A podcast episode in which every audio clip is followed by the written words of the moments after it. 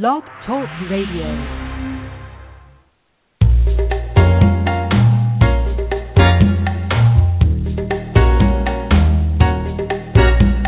Reality Radio Entertainment presents Behind the Curtain with your host, Kathy Barrett.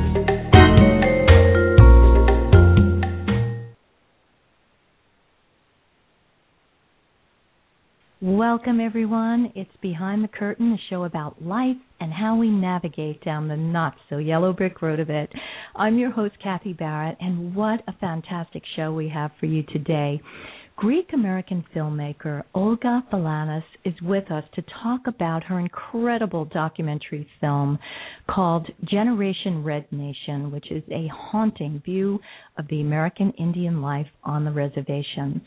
This is a story about how the American government policies have led to the disintegration of American Indian family life and they are suffering in huge, massive numbers from unemployment, alcoholism, and suicide.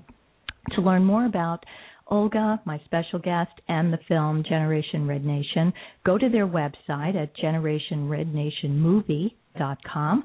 They also have a page on Facebook, so please be sure to go there, check out the trailer, you know, vote for them because this is really a phenomenal piece of work.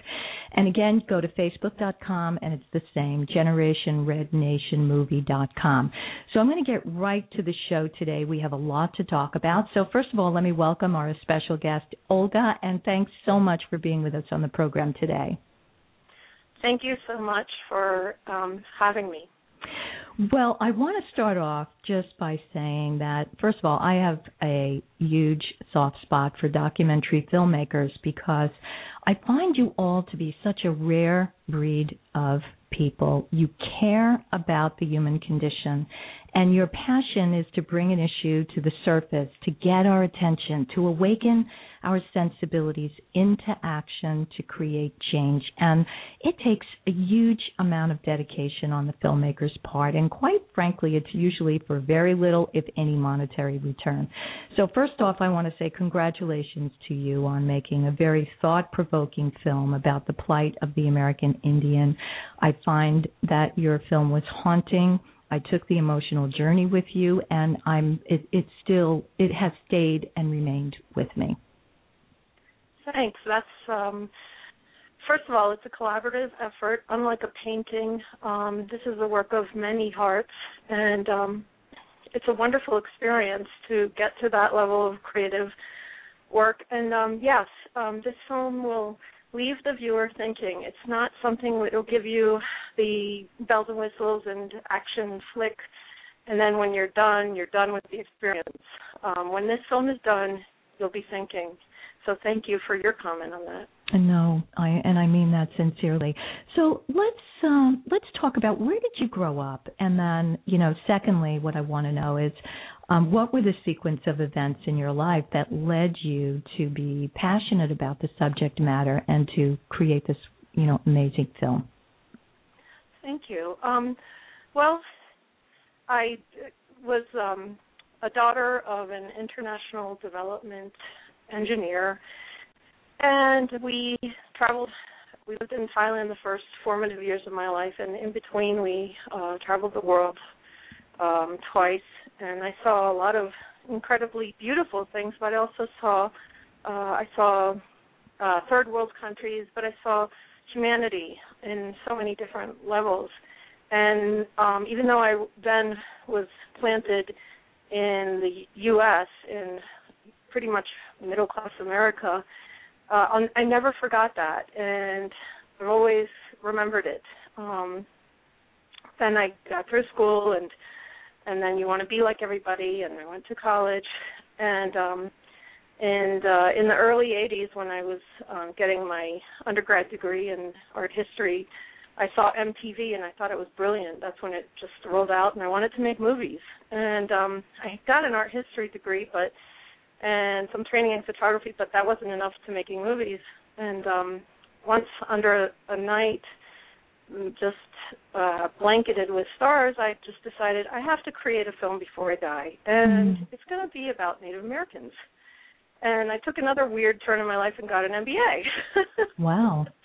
and um during that time I I still uh followed the creative path. I was an oddball. Everybody was into mergers, acquisitions, suits. And um anyway, and um I was struck by Michael Moore's documentary, Roger and Me. Mm-hmm. And it was about the destruction of whole towns due to GM's layoffs. Um, that business model of shareholder wealth, short term profits, at the expense of people and the environment continues. Uh, while this Native American thought pattern that I pursued um, is another end of the spectrum where socioeconomics are based on um, only taking what is needed for survival, respecting all beings, including the earth and waters, uh, harmonizing with the natural world, and making decisions for the next seven generations, not for immediate short term profits. Um, so I was well versed in corporate thinking, but that was, you know, um, I always was reading about Aboriginal people. And um, Carlos Castaneda's uh, writings fascinated me, and books about the Australian Aborigine. And um, it just was a yearning, and I just uh, had to have answers after reading these incredible books. And um, and going down the native path in Colorado, I met a Native American dancer and holy man. His name was Ron Lakota Hawks. Um, and when I had just met him, he was striking and always drew attention. Um, very traditionally outfitted, just looked like something jumping out of an Edward Curtis's photograph. Wow. And when I first met him, yeah, it was uh, it was really awesome for someone that likes to photograph people. Uh, he said, "What took you so long?" And Mhm. I never met him before that. And I'd later find out that he saw me and knew that we were going to work on a film, uh, which is you know I just something got you I just got chills when you said that. I mean, I could feel it all over my body. That is so amazing when those situations happen in life. Yes, uh, special, special because um, I had only read about these things, and and he kind of took me under my wing. He then lived with us for in, about six months straight, and um, and then I, you know, became immersed in the Native American teachings and history and learning through him, and then other people I met. He adopted me, and by doing so.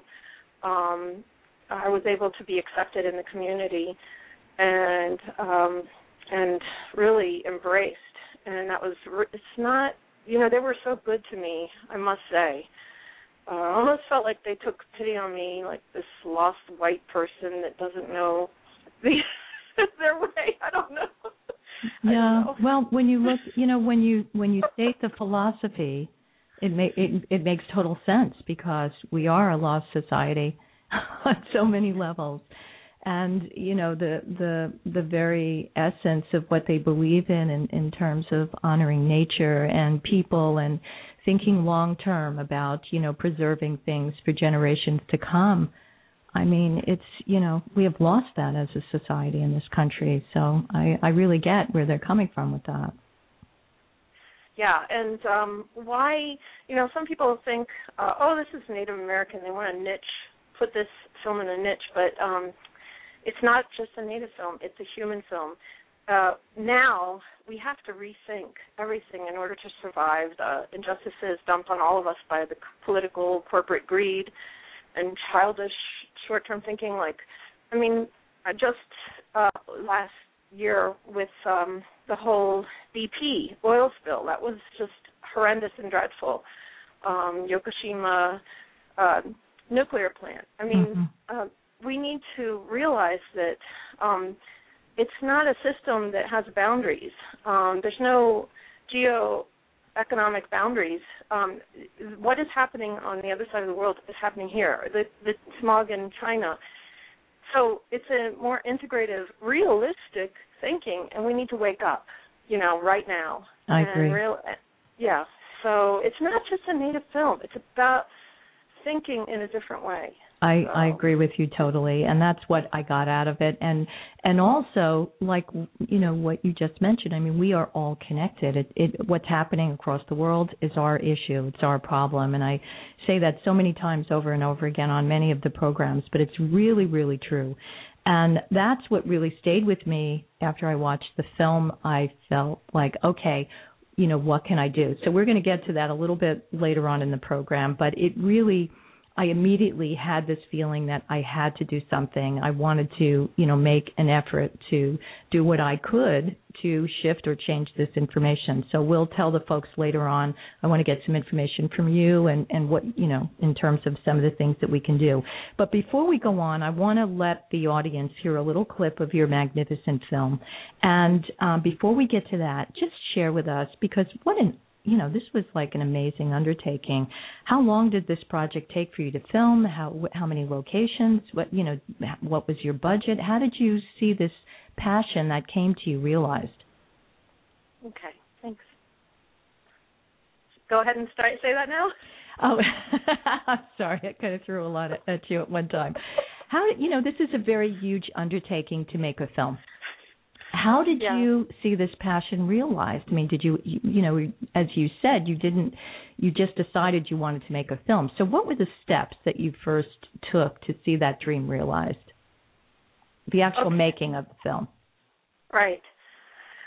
Um, okay. Well, um, I spent two years immersing myself in the Plains Indian spiritual ways, um, and I also really believed in, that um, we were meant to make this film. And I just started putting the word out. And um, a good friend of mine, um, Anita Joseph Conkling, lent her uh, what they call now prosumer video camera, and I just she quickly taught me how to use it, and I just went um, with it. I mean, that was I didn't have to buy it, and I just bought some tapes and and as I was meeting people, I just that it, there was a moment there that was not going to be captured any other time like life and i had to capture it. So um there were miracles. I mean mm. or serendipitous moments let's say like getting the camera. Um and my uh doubtful analytical nature got in the way a lot of times. But anyway um um got adopted by the Cheyenne Arapaho Indian Ron Hawks and um got accepted um, by city dwelling Indians and reservation elders. Um, but from beginning the, of creating the outline to the final edit, it took 13 years. Um, within that span of time, 9/11 happened, life happened. Wow. Um, but uh, during the time when I was um, gathering footage we and um, doing the research, I spent long nights with Ron learning about the spirituality, the history, the cultural ways, the political history, and every weekend was devoted to um, attending a powwow, a giveaway, meeting elders, community members. Um, Ted Roy and Lee Bear, Red Nation security members in Denver, they helped guide me to influential leaders, and which led to some really great um, interviews that are irreplaceable. These all these uh, elders and leaders, um, most of most of them have crossed over, as the Native Americans would say. Mm. So um, this this film is is um, a message from them um, to uh, the Indians and um, the public, so they can learn so we can become aware of the situation, so we can heal ourselves too, and also the Native Americans um, without their the help of of my friends, um, I would have had a hard time being accepted in the Indian community. Um, one introduction led to another, and um, they were human treasures that I met. Mm-hmm. Uh, and at least they're captured in the film. Um, they were so loved, like Margaret Yankton in Manderson, South Dakota, within Pine Ridge. Um, her brother was George Chase Malone. Both of them tried their best to make a difference in their own way. They were traditional. Um, her her home, Margaret's home, was an open door policy. Anybody that needed something would uh, come into their home. You know, there might be a kid who's left alone without a mom because the mom's out partying and is stoned on whatever uh, um, chemical substance, and uh, it was heartbreaking to see it. Um, but that's the reality. Well, um, let's, let's play a little clip so people can, you know, be in, in alignment with what we're talking about. This is a clip from Generation Red Nation. Our people are dying while other people are getting rich. This country is not a bad country. The one thing they will not address is us. So, I, you know, I'm just sick and tired of this country ignoring us. Welcome to America's, you know, forced concentration camps for Indian people, and they're still living there.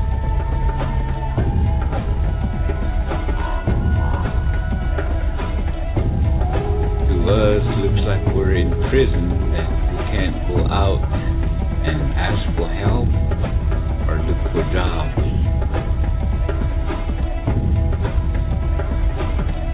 It's a struggle. The national statistics related to Indian children basically place our people at the bottom.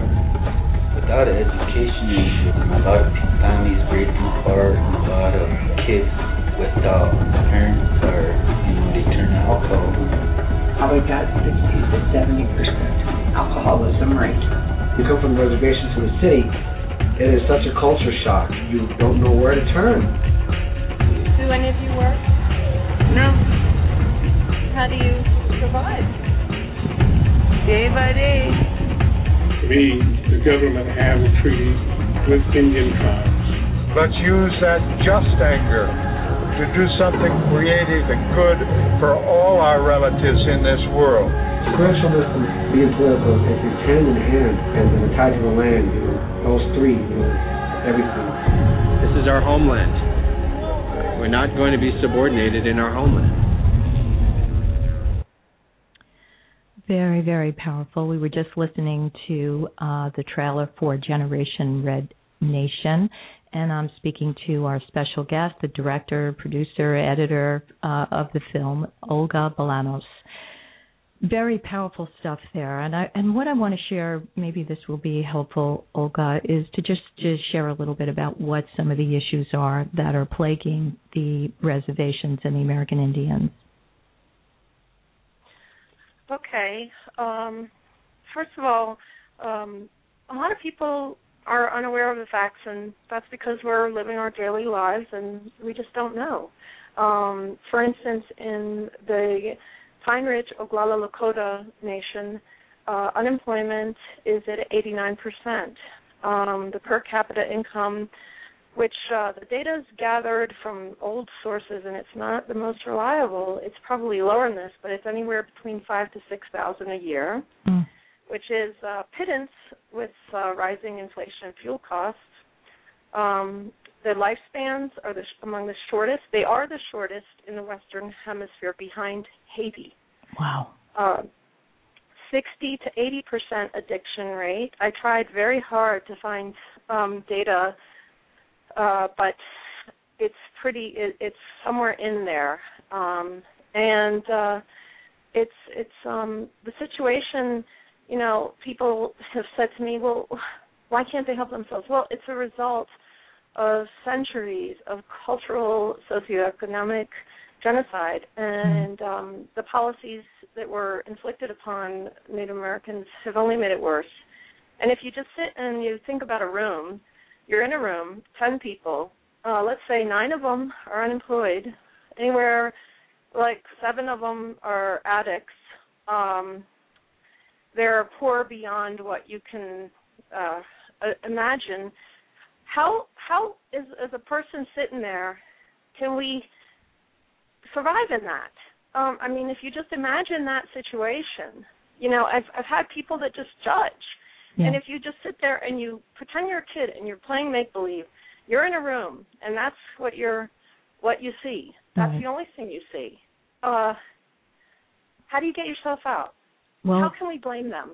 You know? Yeah, it's programming. I mean, if that's what you're going, you know, you're just going to duplicate what you know. And and part of this issue and part of this problem, which I found um, interesting on so many levels, let's just take the alcoholism as an example. You know, the way that people get clean and sober in this country is, you know, through 12-step programs normally, but their their religious views don't really are not really in alignment with 12 step programs. So even if you you know have the the inner strength to go and want to get sober and want to get clean there's so many complications just with that alone. And then with the land ownership it's it's another difficult situation because um the the the reservations are being held in trust by the American government, which creates problems for the um, for the reservations because they can't really draw in development so that they can start creating, you know, um, a con- an economy there that would bring people out of poverty and get better schools and supply jobs and and training and so on and so forth. So it's it's kind of like this catch 22 situation and and nothing seems to be changing and everything's getting worse and the elders now that at least know the culture and continue to teach the culture are passing on. So that's the that's really a, a it's a heartbreaking situation. Right. I I um personally um, if people, we should turn our eyes to this because it really is a disaster. Um, and we need to preserve these human treasures and this cultural treasure, and and um, perhaps we can learn. Um, I, I, you know, um, as Clifford Caillou said, and Homer and um, Homer Chase Sloan and George Chase Sloan, um, it's it's years of corruption uh, the BIA has gotten away with. There are people that uh, married into the reservations in the, you know, early 1900s, just so they can, you know, have a piece of land and and have some of the entitlements. And so then there was a form of government um, based on it's like a grab, and that's not what the traditional Native American sensibility uh, was was prior mm-hmm. to um, you know our occupation or whatever. Um, so you know then our Department of the Interior isn't really following the money trail, and I feel like you know there needs to be a huge audit, and and um, um, we have a new person that's uh, the Secretary of the Interior, but they really need to know that there needs to be an audit from them and then down to the BIA because mm-hmm. the money just isn't trickling down to the individuals, and they're left to you know suffer with no hope, no no um, economic development, um, poor education.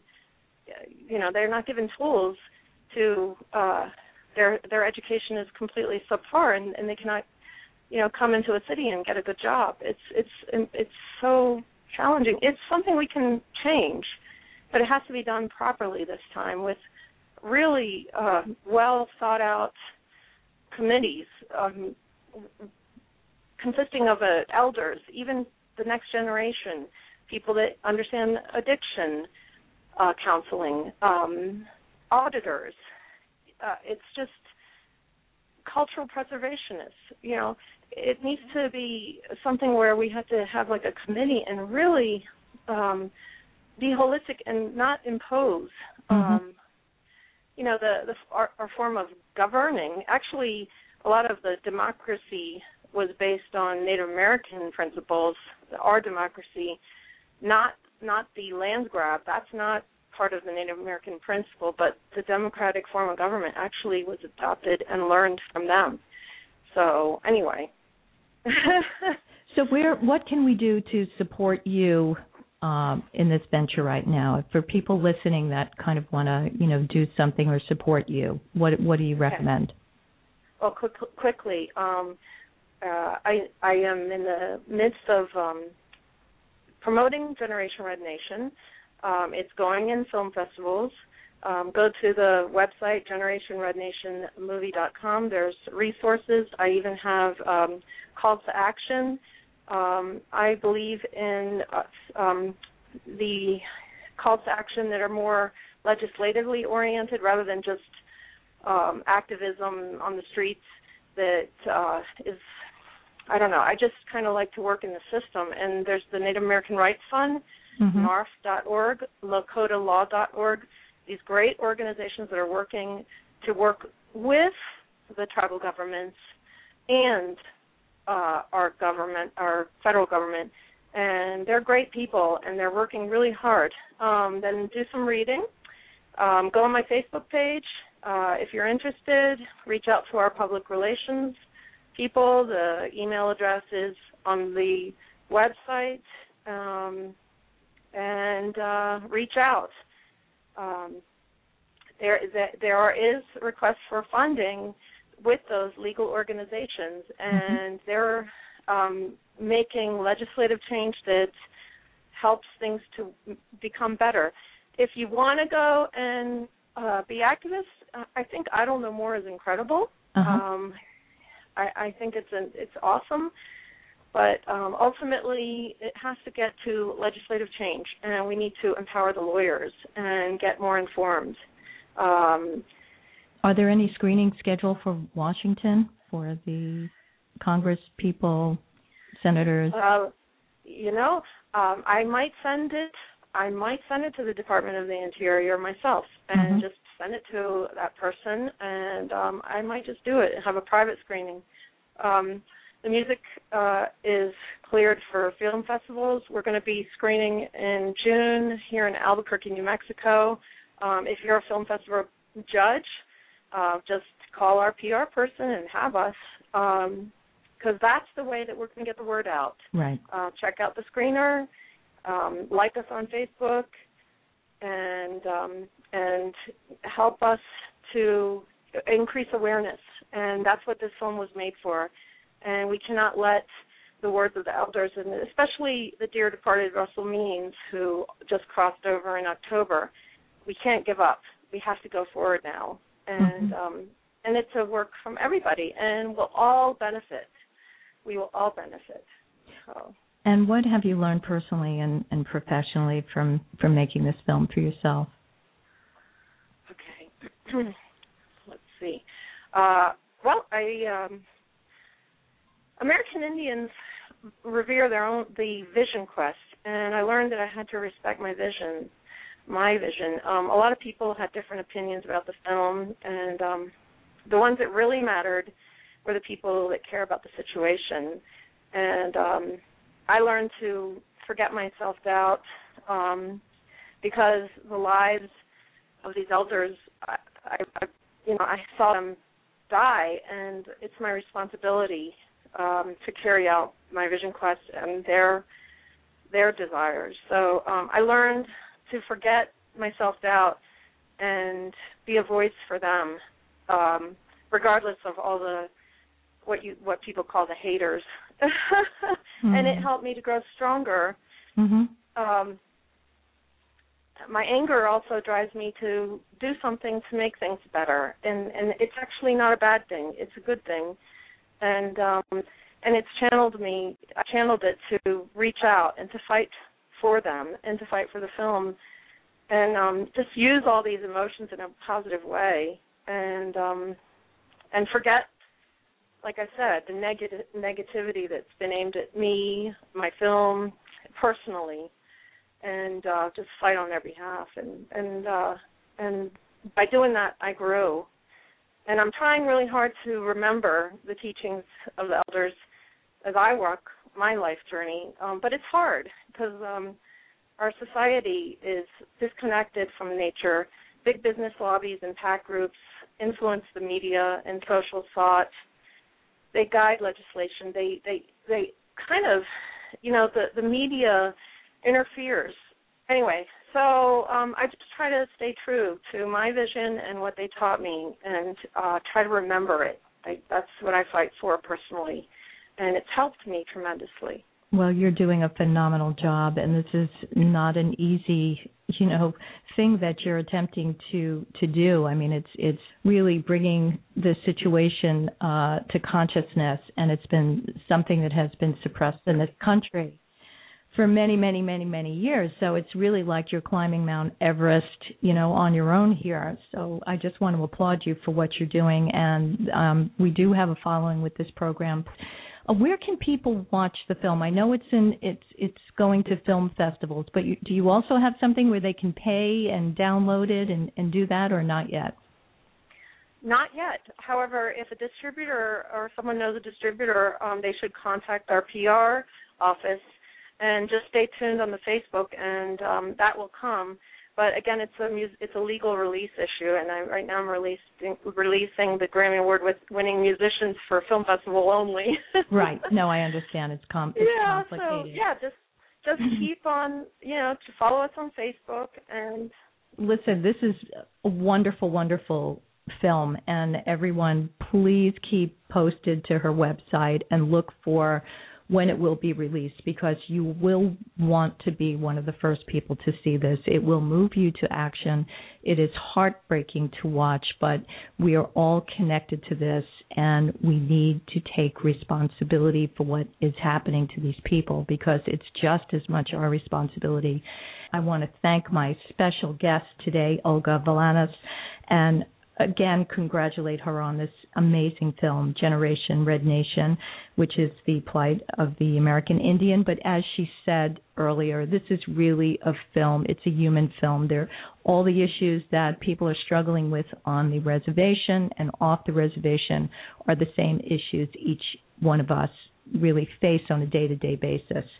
Don't forget to tune into the website, which is generationrednationmovie.com also go to them on Facebook. And I think what we'll do, Olga, is take the folks out with another little clip from the movie. And this is Dr. Tink Tinker. He's a professor of American Indian culture and religious traditions at the School of Theology in Denver, Colorado. Going to send us out with his powerful words. Thank you. We do not give in to the same sort of hatred. As Russell said last night, we only have feelings of pity for those who stand against us with the forces of racism and capitalism. We can't give in to that same kind of hatred, even though there is a just anger that burns in the heart of every one of us here. But let's use that just anger to do something creative and good for all our relatives in this world look for Generation Red Nation at a theater near you. This is Kathy Barrett sending you a virtual hug from behind the curtain. It's been great to have you along on this journey with me. I'll be back next week. I hope you'll stay tuned. Peace, everybody.